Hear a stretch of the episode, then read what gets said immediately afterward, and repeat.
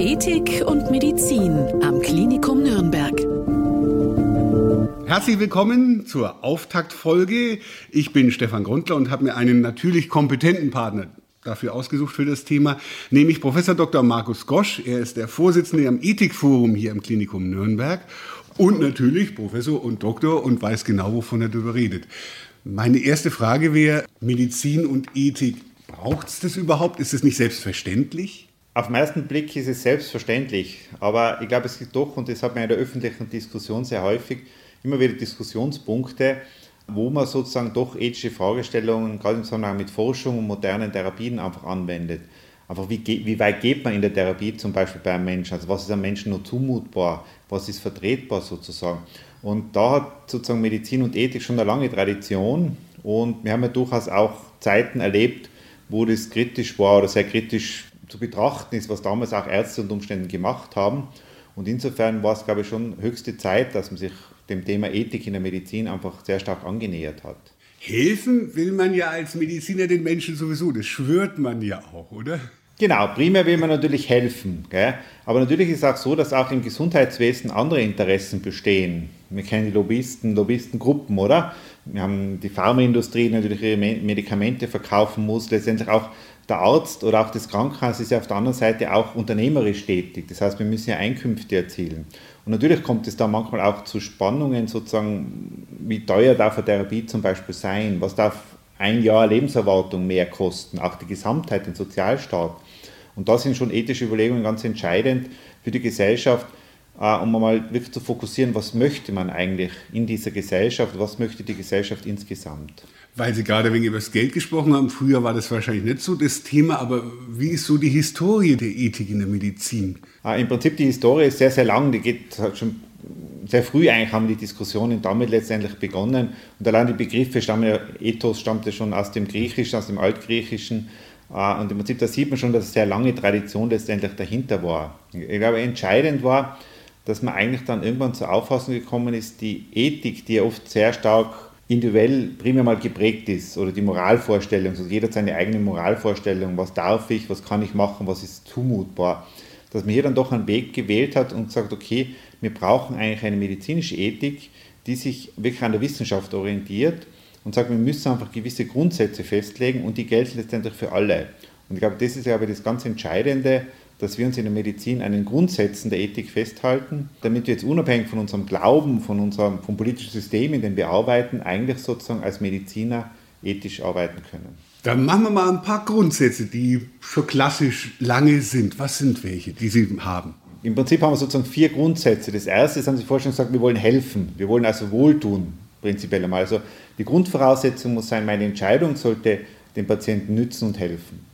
Die zweite Entscheidung oder das zweite Prinzip ist, wir wollen nicht schaden.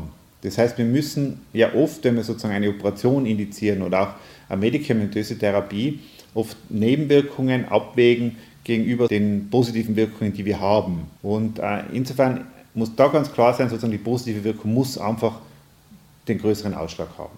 Dann kann man sagen, okay, wir haben das Prinzip des Nicht-Schadenwollens erreicht. Äh, das dritte Prinzip, auch das äh, ist durchaus, äh, glaube ich, sehr, sehr spannend weil wir wollen helfen. Jetzt gibt es natürlich auch Menschen, die sagen, ja, ich will das nicht. Also ich will jetzt diese Operation nicht, ich will jetzt diese medikamentöse Maßnahme nicht mehr, oder? Und da müssen wir sagen, okay, dann tritt das, äh, das Prinzip der Autonomie in Kraft. Das heißt, der Patient entscheidet eigentlich, was er möchte. Wir sind Berater, aber letztendlich der Patient muss für sich eine Entscheidung treffen, was möchte. Und wir müssen das auch akzeptieren. Und wir müssen auch dann akzeptieren, wenn der Patient sagt, naja, ich möchte diese Therapie nicht, die Sie mir da jetzt angeboten haben, aber trotzdem müssen Sie mir helfen. Ja, auch da muss man dann sagen, okay, das ist vollkommen in Ordnung, das ist ethisch vertretbar. Und der vierte Punkt ist, das war jetzt auch im Zusammenhang mit der Pandemie natürlich, wenn die Ressourcen knapp werden, wie verteilen wir diese Ressourcen gerecht? Also was ist Gerechtigkeit in der Medizin? Ja, das heißt, wir können nicht immer nur sagen, wir haben da jetzt, das ist mein Patient und alles, was jetzt zur Verfügung steht, gibt jetzt in den einen Patienten. Mir ist vollkommen egal, was rund um den Patienten herum passiert. Das ist ethisch eben nach diesen Prinzipien nicht vertretbar, sondern ich muss auch sozusagen über den Tellerrand hinausschauen und sagen, okay, ich kann nicht sagen, wir im Krankenhaus, wir verwenden die teuersten Therapien und es ist ganz egal, was das kostet. Wenn draußen für die draußen kein Geld mehr übrig bleibt, ist es der, ihr Problem. Sozusagen auch wir behandeln unsere Patienten mit den teuersten, was wir gerade finden können. Auch das ist nicht ethisch vertretbar. Also dieses Prinzip der Gerechtigkeit ist auch ganz, ganz entscheidend. Sie haben es jetzt ein wenig angeschnitten. Also wo knirscht es so aus Ihrer Erfahrung des Öfteren zwischen den Grundsätzen und dem, was Sie dann machen müssen? Also knirschen tut es natürlich, Fragestellungen haben wir sehr, sehr oft im klinischen Alter, weil viele unserer Entscheidungen müssen wir letztendlich einfach ethisch hinterfragen. Wenn man zum Beispiel das eine äh, Prinzip des Wohltun und nicht Schaden. Es ist ja das zum Beispiel relativ einfach, wenn ich einen jungen Patienten mit einem Blinddarmdurchbruch habe, dann kann ich sagen, okay, also ich will ihm helfen, das heißt, ich muss die Operation machen und ich werde ihm eigentlich mit einer sehr hohen Wahrscheinlichkeit nicht schaden, dem wird nicht viel passieren. Die Komplikationsrate ist sehr, sehr gering, der Patient hat maximalen Nutzen. Schwierig wird es dann, wenn jetzt umgekehrt zum Beispiel bei einem 85-Jährigen oder 90-Jährigen mit äh, schon Begleiterkrankungen und sagen, okay, der hat jetzt Hüftschmerzen, äh, ja, die Hüfte gehört ausgetauscht, da kann er profitieren, aber welchen Schaden unter Umständen erleidet er bei der Operation? Welche Nebenwirkungen treten auf? Überlebt er die Operation überhaupt?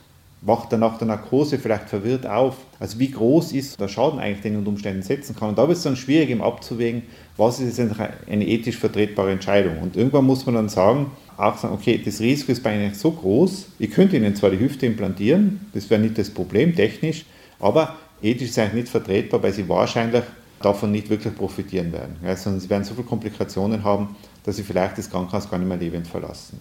Da heißt der Arzt aber alleine kann sich nicht auf Algorithmen oder was man heute so alles hat stützen. Das ist ja schwierig. Das ist absolut schwierig und äh, die Ethik hilft uns ja nicht sozusagen immer die Lösungen, also hat nicht die Lösungen parat, aber sie hilft uns eben die richtigen Fragen zu stellen. Einfach die Frage zu stellen bei einer medizinischen Maßnahme, was ist der Nutzen für den Patienten? Was könnte dem Patienten schaden? Wie steht es eigentlich mit dem Patientenwunsch? Und wo ist die Gerechtigkeit? Und gerade wenn wir es für die, für die Hüftprothese wieder durchspielen, eben vorher, das haben wir schon diskutiert, das sozusagen Wohltuns und nicht Schaden, dann ist die nächste Frage, okay, was will denn der Patient überhaupt? Ja, natürlich kann der Patient unter Umständen auch sagen, also Sie, Herr Doktor, mir ist das ganz egal, ich habe so weh, so starke Schmerzen, ich möchte noch einmal laufen können, wenn die Operation nicht überlebt, ist es auch in Ordnung. Dann kann man das wieder anders diskutieren, diesen Punkt. Und dann muss man natürlich auch wieder sagen, die Gerechtigkeit, okay, ist es jetzt gerecht, jeden 90-Jährigen noch eine Hüfte zu implantieren, während andere vielleicht nicht einmal einen Zahnersatz bekommen, die wesentlich jünger sind, weil die Kosten ausgehen, die Ressourcen ausgehen. Die Engländer diskutieren ja diese Dinge viel offener wie man sie jetzt gerade im deutschsprachigen Raum diskutiert. Also da gibt es dann viele Fragen, aber die Ethik liefert uns sozusagen eigentlich die Fragen, die wir dann beantworten können. Und wenn wir nach diesen Prinzipien vorgehen, dann finden wir für uns als Behandler einfach eine bessere Lösung für den Patienten. Wir haben das ja alle ein bisschen mitbekommen in den Teilen als in der schlimmen Corona-Zeit es zum Beispiel um das Thema Triage ging. Wie haben Sie das erlebt, die Diskussionen und das, was dann letztendlich herauskam? Wie war das für Sie? Ja, ich glaube, das ist ein sehr gutes Beispiel, was Sie da bringen. Da war ja zum Beispiel eine Diskussion, man hat das letzte Intensivbett. Kriegt es jetzt der Geimpfte oder der Ungeimpfte? Da würde man auf den ersten Blick sagen, naja, eigentlich ist ja klar, das kriegt der Geimpfte, weil der Ungeimpfte ist ja mehr oder weniger selber schuld. Aber ich glaube, das, was da schon auch die Ethik dann mitdiskutiert hat, eben die vielen Fragen, wir wissen ja gar nicht, wie ist der überhaupt zu seiner Entscheidung gekommen? Warum wurde er falsch beraten zum Beispiel? Hat er wirklich triftige Gründe gehabt, zum Beispiel sich nicht impfen zu lassen? Und diese Punkte darf man in solchen Entscheidungen dann nicht außer Acht lassen. Und dann ist ja sozusagen auch letztendlich die Entscheidung, die Empfehlung gekommen, nein, es darf eben keine Rolle spielen, ob jemand geimpft oder nicht geimpft ist. Gleichzeitig hat man wieder gesagt, okay, letztendlich müssen die Ärzte dann irgendwann doch entscheiden, und müssen dann entscheiden, sozusagen, wer hat in der akuten Situation die besten Überlebenschancen. Und auch da wurde ja klar formuliert, oder ist ja im Prinzip schon formuliert, dass zum Beispiel allein das Alter darf kein Kriterium sein oder eine körperliche Behinderung darf zum Beispiel nie ein Kriterium sein, dass man sagt, ja, der hat ja körperliche Behinderung, deswegen bekommt man immer äh, auf die Intensivstation oder der ist jetzt alt, kommt man immer auf die Intensivstation. Sondern es wurde klar formuliert, es geht eigentlich um die objektive Überlebenswahrscheinlichkeit des Einzelfalles. Und der, der die beste Überlebenswahrscheinlichkeit hat, der sollte letztendlich auch das letzte Bett bekommen. Dem Klinikum Nürnberg ist Ethik so wichtig, dass es ein Ethikforum gibt. Was ist das und wer macht da mit? Wie kann man sich das vorstellen? Das Ethikforum hat eine lange Tradition. Das, ich habe sozusagen das übernommen von Professor Erbgut und äh, im Prinzip es setzt sich multiprofessionell zusammen.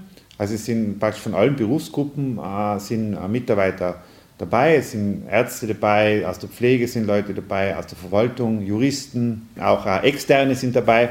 Also es ist eine sehr äh, multiprofessionelles Team und wir stellen genau im Prinzip äh, immer wieder diese Fragen oder diese Fragen werden auch letztendlich ans äh, Ethikforum gestellt, wie gehen oder wie soll das Klinikum damit umgehen. Ein anderes Beispiel ist zum Beispiel, dass jetzt auch die Frage gestellt wurde von unserer Unternehmenskommunikation, es werden immer Anfragen gestellt, ja, eine Kamera, die möchte in der Notaufnahme filmen zum Beispiel, die Patienten, weil Action ja, ließe sich gut vermarkten. Und, aber ist es ethisch sozusagen, wie steht es Ethikform dazu? Und dann haben wir es auch diskutiert und haben gesagt, also eigentlich in dieser Notfallsituation ist der Patient in seiner Entscheidung nicht mehr autonom, weil er hat einen Unfall gehabt, er hat eine schwere Erkrankung, kommt in die Notaufnahme, dann fragt ihn irgendjemand, haben Sie was dagegen, dass Sie jetzt gefilmt werden? Da kann man nicht mehr frei entscheiden. Er kann nicht mehr überlegen, wie hätte ich vielleicht oder wie hätte ich es gern gehabt mit dem Abstand zum Beispiel ein Jahr später.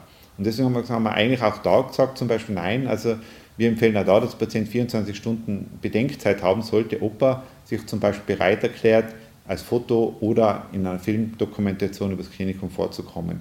Damit fallen die natürlich alle raus. Aber ich glaube, das war so eine Frage, wie wir sozusagen ganz praktische Fragen im Alltag beantworten und dann unsere Stellungnahme abgeben. Die ist natürlich nicht bindend, aber ist immer eine Empfehlung. Gibt es dann so, weil Sie Empfehlung sagen, so eine Art Handbuch oder irgendwie im Internet für die Mitarbeiter irgendwie was zu dem Thema? Wie kann ich mir das vorstellen? Genau. Wir haben im Prinzip eigene Intranet-Auftritt von Ethik und das, was wir jetzt immer genau mit diesem Podcast machen, wir wollen sozusagen das Level noch ein bisschen höher hängen und sagen, wir wollen einerseits auch ein bisschen die Allgemeinheit über die Ethik am Klinikum informieren und gleichzeitig gibt es dann sozusagen an der zweiten Ebene im Intranet noch eigene Schulungsunterlagen für die Mitarbeiter, wo die Mitarbeiter sich auch informieren können, damit wir sozusagen auch uns alle verstehen und in derselben Sprache sprechen. Und natürlich soll es letztendlich der Patient spüren und die Angehörigen spüren, dass hier Mitarbeiter am Werk sind, wirklich einfach die Grundsätze der Ethik auch verstanden haben. Eben, und dafür haben wir noch weitere Folgen in unserem Podcast. Einfach mal draufklicken. Ich bedanke mich erstmal bei Professor Dr. Markus Gosch. Dankeschön. Danke auch. Ethik und Medizin am Klinikum Nürnberg.